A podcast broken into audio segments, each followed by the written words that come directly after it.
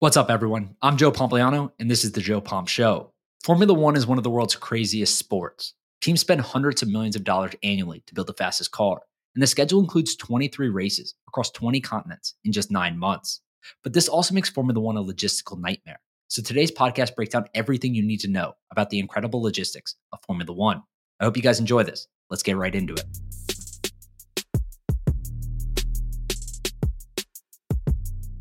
Formula One is the world's fastest sport. The cars weigh nearly 2,000 pounds and reach top speeds of more than 200 miles per hour. Drivers are paid up to $40 million annually and experience nearly the same G force as an astronaut during takeoff. And teams like Ferrari, Mercedes, and Red Bull employ thousands of people and spend $145 million annually to build the fastest car. This exciting nature of Formula One has turned it into one of the world's most popular sports. Hundreds of thousands of people show up to each race, and another 70 million watch from the comfort of their homes. That's Super Bowl level viewership, but it's every single weekend, not just once a year. Drivers like Lewis Hamilton, Max Verstappen, and Charles Leclerc have become legitimate celebrities with millions of fans, and races are held all over the world, including places like Saudi Arabia, Australia, Miami, Monaco, Italy, Austria, Belgium, Singapore, Japan, Mexico, Brazil, and Qatar. But this also makes Formula One a logistical nightmare. For example, the 2023 Formula One calendar includes 23 races across 20 countries on five different continents in just nine months. Races will be held in 10 different time zones, and drivers will spend at least 240 hours or 10 full days on flights. Formula One teams will transport 1,500 tons of equipment throughout the season, and they'll travel more than 75,000 miles in total, enough distance to cover the entire circumference of the Earth three times. They'll use a combination of trucks, boats, and planes to move cars, engines, and computers and everything will be planned out 18 months in advance so that there are no mistakes. But how exactly do they do it? How much does it cost? And what happens if they make a mistake? Here's everything you need to know about the incredible logistics of Formula One. First, it's important to understand how Formula One works geographically. All 10 Formula One teams have their own headquarters. This is a physical building that is commonly referred to as a factory, and it's where the cars are designed, developed, and manufactured. Nearly all Formula One factories have a wind tunnel for testing, and a simulator to help drivers prepare for each race. Hundreds of employees work in these buildings year round, and it's where you'll find everyone during the week, from sales and marketing teams to engineers and the drivers themselves. But these factories aren't all located in the same place. Mercedes, Red Bull, McLaren, Aston Martin, Alpine, and Williams are in the United Kingdom. Ferrari, Haas, and AlphaTauri are in Italy, and Alfa Romeo is located in Switzerland. This requires each team to come up with its own custom logistics plan. Teams will start working with F1's logistical partner DHL up to 18 months before each race. DHL has been working with Formula One for nearly 40 years, and they have a team of 35 dedicated specialists that travel to every race to oversee transport, setup, breakdown, and packing. But the simplest way to explain Formula One logistics is by breaking down the season long calendar into two parts European races and flyaway races. European races are pretty self explanatory. These are races that take place in Europe, like Zandvoort, Silverstone, Monaco, Monza, Spa, and others. These races are much easier and cheaper logistically because everything is transported by trucks rather than planes and boats. The transportation trucks include refrigerators, exercise equipment, TVs, food, and beds, and they carry literally everything from chairs and tables to engines, computers, and cars. Teams arrive about a week before the circuit is open to ticket holders, and 27 trucks are unloaded over the course of five days to make sure the entire paddock is finished by Wednesday. And since trucking is so much cheaper than planes, teams will transport entire buildings to construct at European races. These structures are called motorhomes. They serve as temporary headquarters at each race and have everything that is needed to manage and feed entire F1 teams. Take Red Bull Racing, for example. Their motorhome is three stories tall and more than 13,000 square feet. It has offices, an outdoor deck, a private chef, and an espresso bar.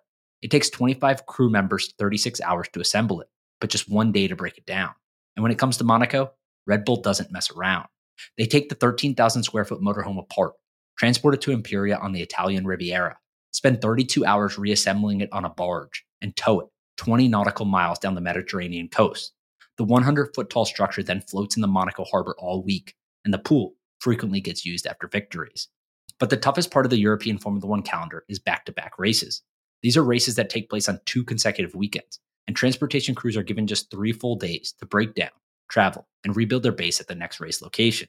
For example, let's take a look at this year's Hungarian Grand Prix and Belgian Grand Prix. These two races will be held just seven days apart, and the schedule will look something like this. crews will immediately start packing things up while the FIA, F1's governing body, completes their post race inspection. The teams will work through the night and eventually finish packing around 6 a.m. the next morning, and that's when each team's truck drivers head out. Teams usually place two to three drivers in each truck, and they take shifts driving so that they only have to stop for gas. The drive covers about 1,300 kilometers and takes 12 hours, so they'll arrive at some point on Monday night if everything goes as planned.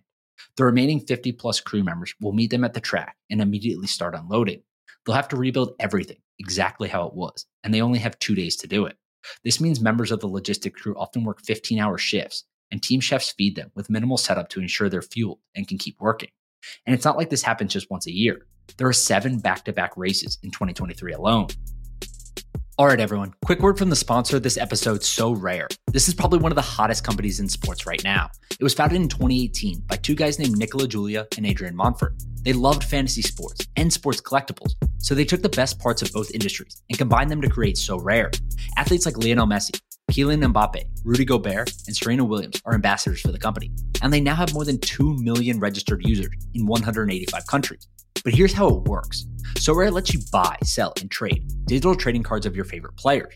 And rather than just looking at them, you can use these trading cards to enter fantasy sports competitions for digital rewards like more cards and experiential rewards like going to an NBA game, meeting players, or winning merch. But here's the best part. It's completely free to get started. And if you go to sorare.com slash Joe Pomp to sign up, Sorare is going to give you an additional 20 free cards for your collection. So go to sorare.com slash Joe Pomp to sign up and let's see if you can beat me. All right, let's get back to the episode.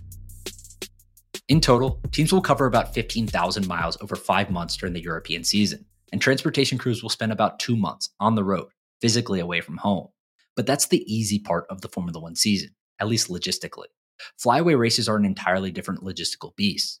The 2023 season includes races in Bahrain, Saudi Arabia, Australia, Miami, Canada, Mexico, Qatar, Brazil, Las Vegas, and Abu Dhabi.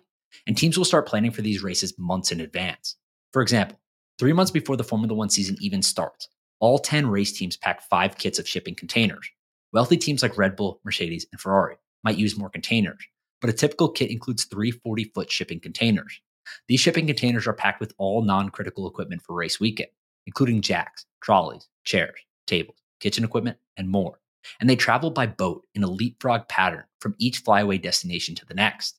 So after each race is finished, the kit is repacked and shipped to the next flyaway race that doesn't currently have a kit. Let's use the 2023 season as an example. Teams will ship the first few kits to Bahrain, Australia, Azerbaijan, and Miami. The Bahrain kit will then move to Saudi Arabia, Singapore, and Brazil throughout the season. The Australia kit will go to Japan. The Azerbaijan kit will then be seen in Qatar and Abu Dhabi and the Miami kit will be responsible for races in Canada, Austin, Mexico, and Las Vegas. These kits will then go back to the team's home base for the winter after the season is over. This five kit approach provides teams with a bit more leeway when it comes to time, and they save a ton of money by shipping the containers on boats rather than airplanes. But the toughest part of the Formula One season is undoubtedly back to back flyaway races. These are two races on back to back weekends that are often hundreds or thousands of miles apart. Take Las Vegas and Abu Dhabi. These races are just one week apart, but teams will be required to travel more than 8,200 miles. They'll be on a plane for nearly 20 hours, and they'll have to deal with an 11 hour time difference when they land. The schedule might look something like this The Las Vegas Grand Prix is on a Saturday night, so packup will begin during the race. Teams will start by loading up spare parts that can't be used once the race has started, like additional engines, and the rest of the packup begins just 15 minutes after the race ends. The most important items are loaded onto priority pallets and then driven directly to the airport just hours after the race. Pallets from all 10 teams are then loaded onto five Boeing 777s for an early flight on Sunday morning. These planes are chartered by Formula One, but each team pays for the space that they use. The rest of the pallets are then loaded onto additional airplanes within four to six hours, and each team's staff starts their travel the day after the race. Lower level staff fly on commercial flights, while high profile drivers often fly private. The cargo planes will land in Abu Dhabi on Monday, and after going through customs, they'll be driven to the racetrack for the assembly crew to start setting everything up. But there's one important stipulation no team is allowed to touch their freight until every team's freight has arrived. This is done to ensure that no team gets a head start and everyone ends up on an equal playing field. The assembly crews will then have less than 48 hours to set everything up before drivers and team principals start to arrive. This process starts with basic things, like installing custom wall paneling in the garage, but it ends with complex things, like setting up an electrical system for radio and computer equipment. And these races are equally as difficult for the driver, albeit in a slightly different way. Because there are so many different time zone changes that drivers have to deal with, especially with back to back races. F1 drivers are constantly fighting jet lag.